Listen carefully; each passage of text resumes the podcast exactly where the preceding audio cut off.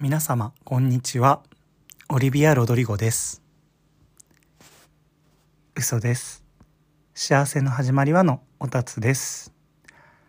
今ですね、今回あの、公開するエピソードの補足情報を話すために撮ってるんですけども、あの、本当は冒頭、マーヤの歌声でですね、始まってたんですけども、あの、聞き返してみると、それがあの、マヤの歌声が反映されていなくてあのどうしてもそれがねあの再生できなかったのでちょっとそのマーヤがホイットニー・ヒューストンさんの「あの How Will I Know」という曲をですね歌った後からエピソードスタートになります。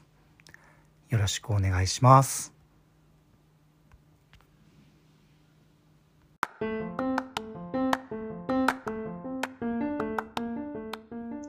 ということで今日も始まりました。幸せの始まりは。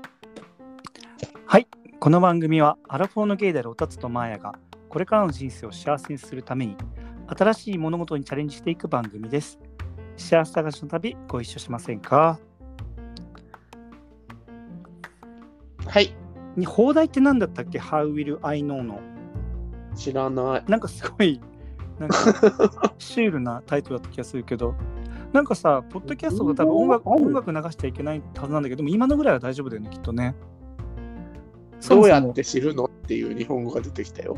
あ、嘘。そもそも今のがあの、ホイットニー・ヒューストンのハウイル・アイノなのかって分かった人は多分そもそもね。だからイントロドンよ。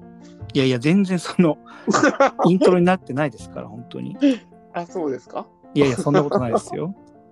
自信を持って。ないよ、日本語やと。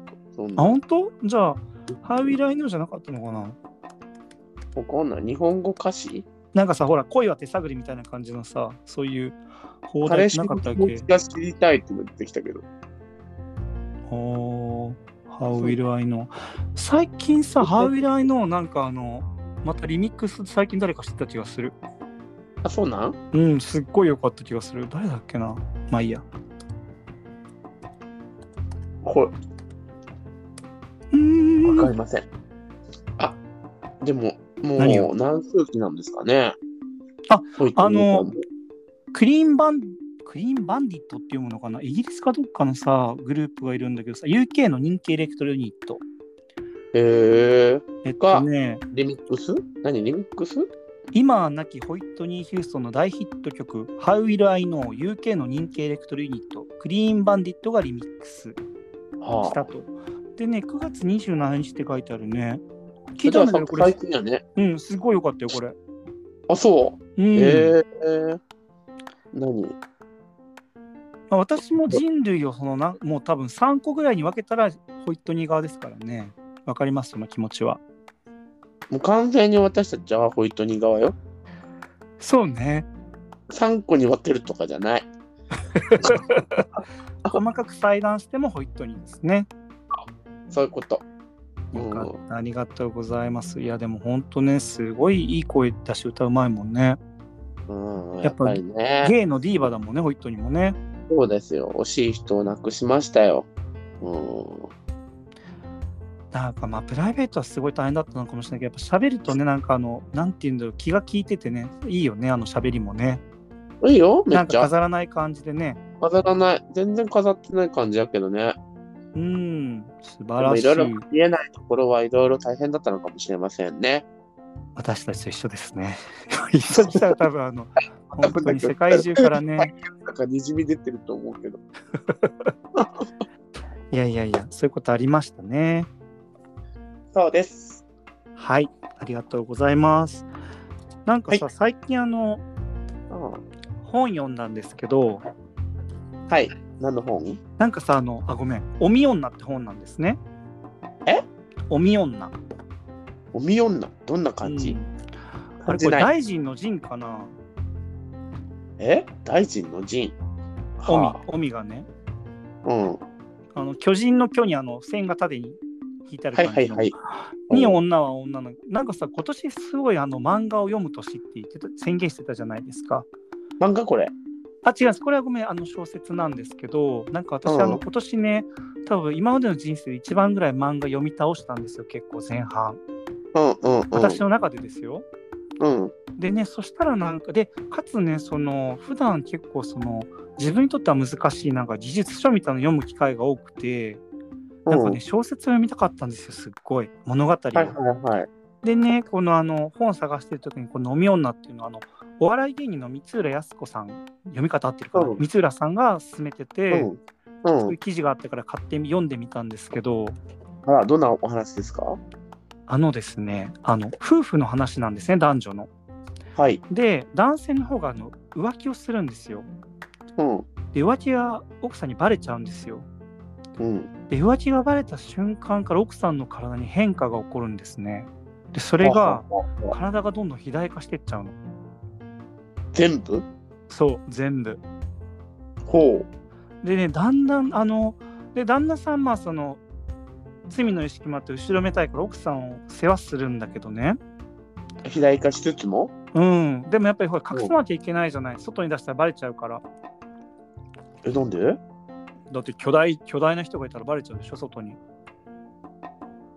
外に奥さんが家から出たらバレだって周りの人からし住民からしたらだって大騒ぎになっちゃうじゃんそうだしだし最終的にだって奥さん4メートルぐらいの高さになるよ身長どうやって隠すのよ、家の中で。だからずっとかがんだ状態でいるのよ多分え、大変じゃないだから大変でねあの食事量も多いしうんうんうあん。あ排泄物の量もものすごいわけら、であのなんていうんだろうその体がねそのいびつに広がってってるからいろんな弊害があるわけようんうんうんうでねん。その描写がその非現実的なことなのにものすごいリアルでうんなんかね生々グロテスクなわけすんごいうん。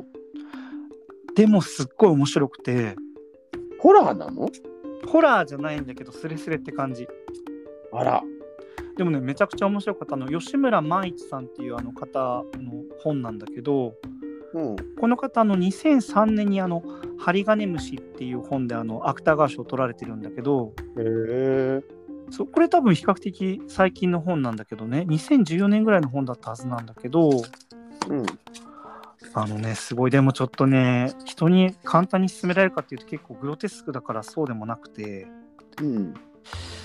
結構ねきつかったねそう2014年に出てる本みたいねあ、そでもねすっごい面白かったからなんかで最後が結構その想像力をかきたてられる終わり方でもあってあの、えーこれ読んでねどう思ったかって聞きたかったんだけど周りに読んでる人がいなくてう。いるかしらこの中に。なんかねあの そういたらぜひねあの欲しいお便り欲しいんですけどあのすごい自分たちの共通のすごい仲いい友達あの松村っているんだけどうんうんうん松。村はこのさっき言ったあの「針金虫」っていう本は読んでたんだけどうこん。のね「おみ女」っていう本は読んでなくてそうでもなんねやそ。の「針金虫」っていう本もかなりあの描写はグロテスクらしくて面白かったけどグロテスクだったって松村が言っててへ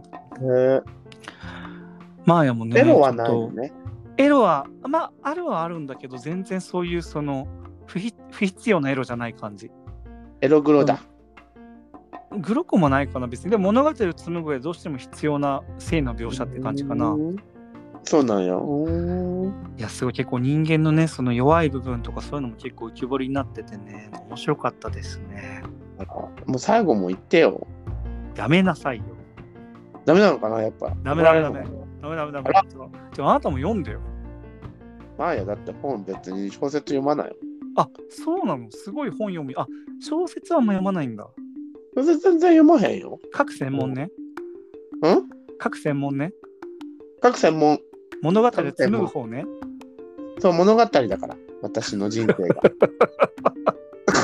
今ちなみにどんあの中盤ぐらいまだ前半今ね、もうね、結構後半。 嘘もう後半なのもう後半。いやいや、まだね、あと何山もありますから。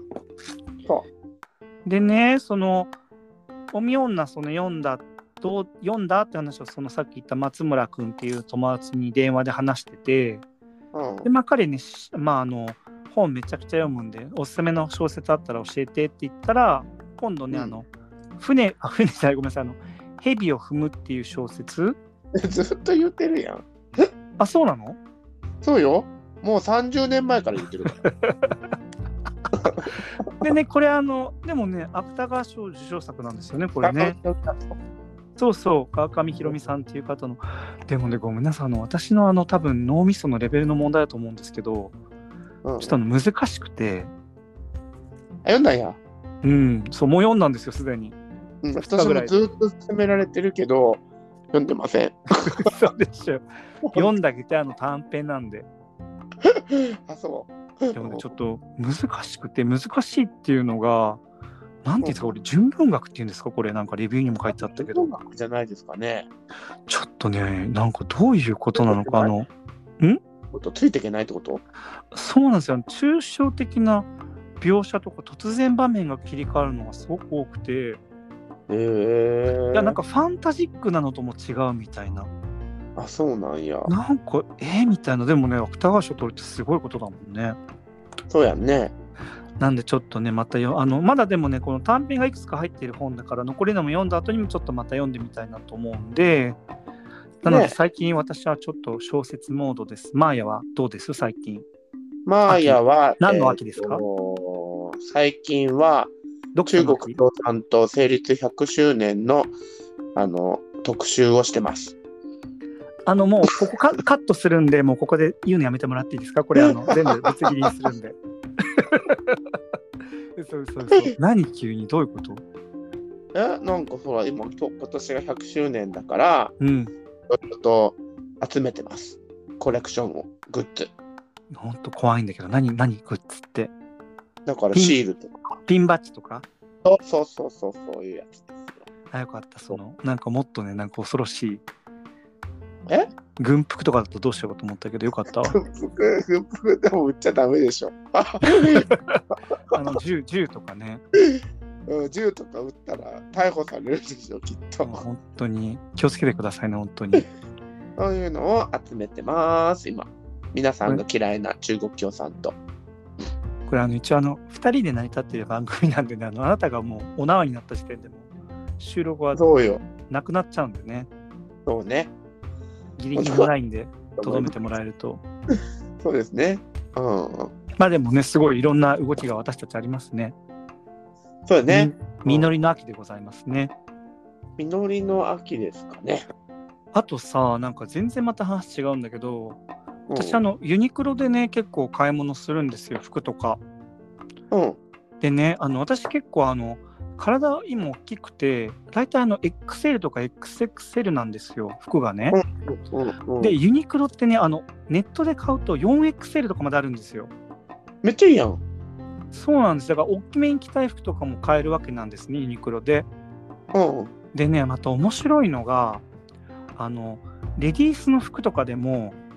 3XL とかあったりするんですよでうん結構あのうんもともとオーバーサイズがまあずっと流行ってるから女の子のオーバーサイズに使えた服でかつ 3XL とかだと結構メンズでも私でも余裕で着れたりするんですねほうほうほうほう。だからね結構レディースとかもよく買うんですようん。あのねすっごい楽しいですよそれあ、そう。うーん何なんかえ何が楽しいのいやいやなんかメンズにないデザインのものとかもあったりするんですよあ、例えば例えばですよダウンジャケットで言うとレース とか。いやレースはちょっとねまたちょっとねジェンダーフリーな感じになっちゃうけどまあそれもいいんですけど着てるのか最い近やは。売ってないでしょそんななかなかそうあのね例えば例えば極端に言うと直近で言うとそのダウンジャケットとかねほらキルティングの編み目があるじゃないですか模様がはいはい。例えば男性は波打ったような模様だけどほうほうほうほう女性はダイヤ型のキルティングのものとかもあったりして柄が違ったりもするんですねえー、そうなんや。あとねすごいなんだろう形も結構メンズだと本当にやりがちな形しかないものがレディースだとちょっとあの変則的な形してる服とかねえー、まあフリースのカーディガンとかでもレディースの方が可愛かったりするんですよああの、やっぱりあの、肩がこの、片方空いてるとかね。いやいやそそれアバンギャルドすぎじゃないですかなんかユニクロの域を超えてますけどまあでもいろんなねコラボレーションもしてるからねそうよ。とね、うんめちゃくちゃ可愛くて結構自由度が昔のね自分たちが若い時のユニクロよりも幅がすごい広くてうんうんうん。いいんですよすっごい何よりね、自分は本当サイズがあるのが嬉しくて、そうなんや。だからね、なんか、あの、新しい商品見るのとか、すごいワクワクドキドキウキウキですね。素敵ね。濃いかも。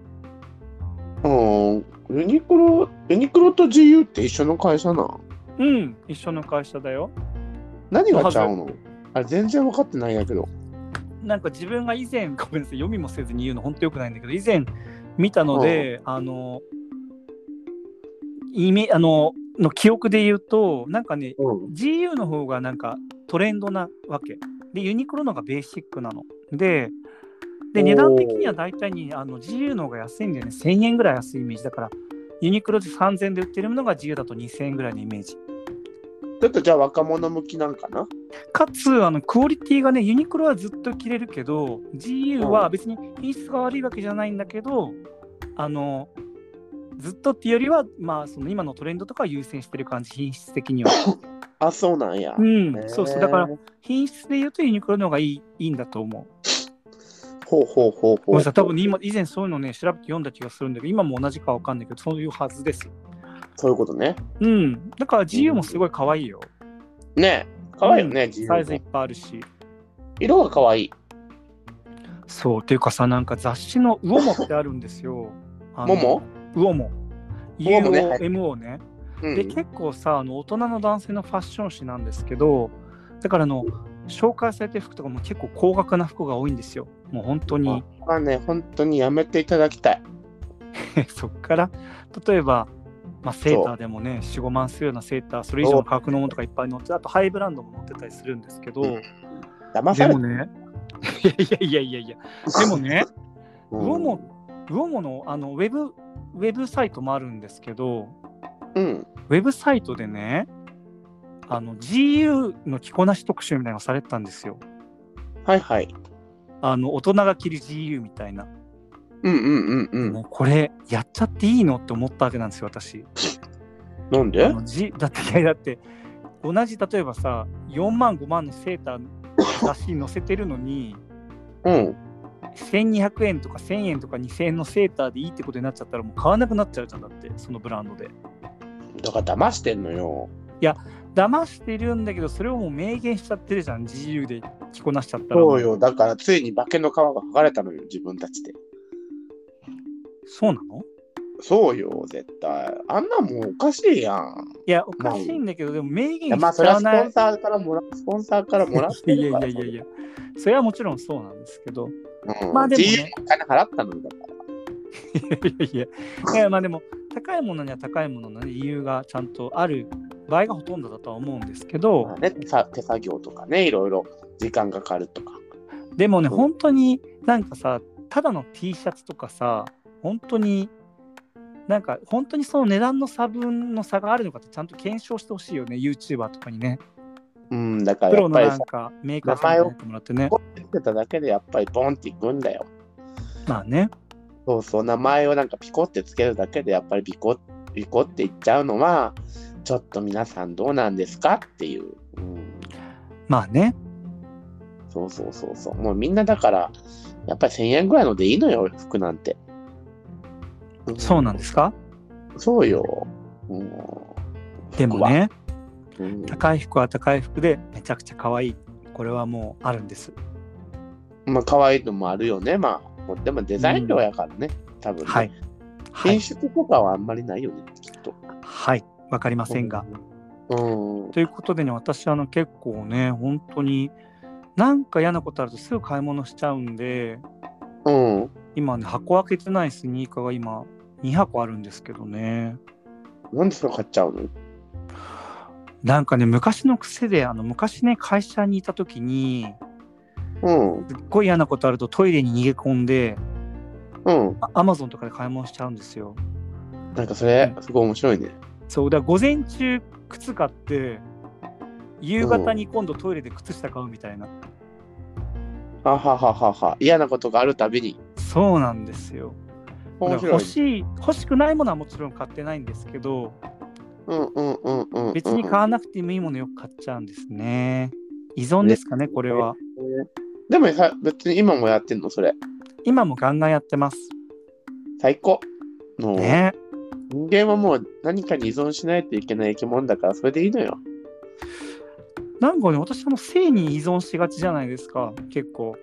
だから性にも依存してショッピングにも依存してで酒にも依存して行ってはいいのよ。でもね、酒には依存してないのと、ただねさっきあとねはいそう、あとね、最近性もなんかう薄れてきましたね。あの今だけかもしんないんだけど、やっぱり更年期障害なの。怒りっぽくなって。そうきっとねで性欲も本当にしてきてねよえ。えあらりんよアラリンちゃん。えなんか聞こえなくなったまあ、聞こえるこれようんマーヤはさ、なんか依存してるもんとかないの依存してるもうん。のなんか料理作りまくってるけどね、でもそれめちゃくちゃいいじゃんね。うん、でも料理はなんか依存っていうよりなんかさあのマツコ・デラックスさんとかもテレビで言ってたけどやっぱりストレス解消にすごいいいって言うよね。なんかあ切るって声がいいんだと思うーん。う切って炒めるっていう声がいいんだと思う炒めたりとか煮るとかでもやっなぱんさかさ作ほっらうん。溶かす溶かす感じやんきうん切るっていうの声はやっぱりさ、うん、あのイライラを解消する行為なんだと思ああそうかもね。うでなんか煮てさ崩れていくみたいなのもさ、うんうんストレス解消になるのかなとは思いますけど。うん、うん。そうだね本当に。しかもやっぱ外で食べる野菜とか多く取れるからね自分で作った方がいいことだらけですね。そうそうそうそうそうそう。うん、だから、でもあんまり依存してないな、何にも。それめっちゃいいじゃん。うん、何にあお菓子ぐらいだからキャベツ太郎。いやいやそんな依存してないでしょ。いや、もう結構毎日食べたいよ。アだからマゾ怒ンりでのモードですアマゾンで買えばいいんだよだから。でもなんか、毎日ちょっと行って買うのが楽しいんよ。そうなのそう。だから、ちょっと依存じゃないお菓子食べたいなーっていうのも。うん。タバコみたいなもんじゃ確かにない、ねきっと確かにいやいやまあ依存中毒性は多分ないとは思うんだけどねいや結構でもスナック菓子もありそうな気がするんだよね、なんか。ああそうなのかなうん、なんかあの化学薬品の味まあまあ科学そうね確かにうん。ケンタッキーとかもねたまに食べたくなるもんねそうそうそうそうそうそう、そういうやつ、そういうやつ。うん。なんかでもさアイスクリームとか最近すっごい食べちゃうからそういうのもあんなんか体調悪くてもアイスって食べれるからさあ、そう。よくなんか何ねを勧めるえ何でも結構何でもかななんか本当にいろいろ買うのなんかあんま有名じゃないのとかも近所でなんか、あれが美味しかったんやけど、なくなっちゃったのは、なんか、あのー紅茶の味なんやけど、ミルクティーの味なんやけど、うんあのーなんか変な名前のミルクティーのアイスがあったんよ。うん全然伝われないと思いますけど、ううん、ん何も伝わってないけどでもいいよそれが美味しかったけど、やっぱりなんかなくなっちゃった、なくなっ ちゃうね、セブン。んそうあのね大体ね期間限定というかねワンシーズンに消えちゃったりするのあるよねねえ。そうそうそう。アイスはまあ、美味しいよね。うん結構あの熱出した風邪ひいた時とかも食欲ない時とかもアイスは食べれてカロリー取れるからねいいって言われてるけど、ね本当にそう思いますそう思います。じゃあちょっとマーヤもねあの風邪ひかないようにうん。なんかまあでもこれから風邪のシーズンだから皆さんお気をつけてください。ねコロナもね引き続き猛威を振るってるのでそうですね。どうなんですかあね、のコロナも。ねちょっとアラリンでも可愛く引き続きね行きたいですねあらりん。 うん。よろしくお願いしますじゃあちょっとまた次回ね、お会いしましょうとはいいうことで、はい。ごきげんよごきげんよう。う。またね。じゃあ。はーい。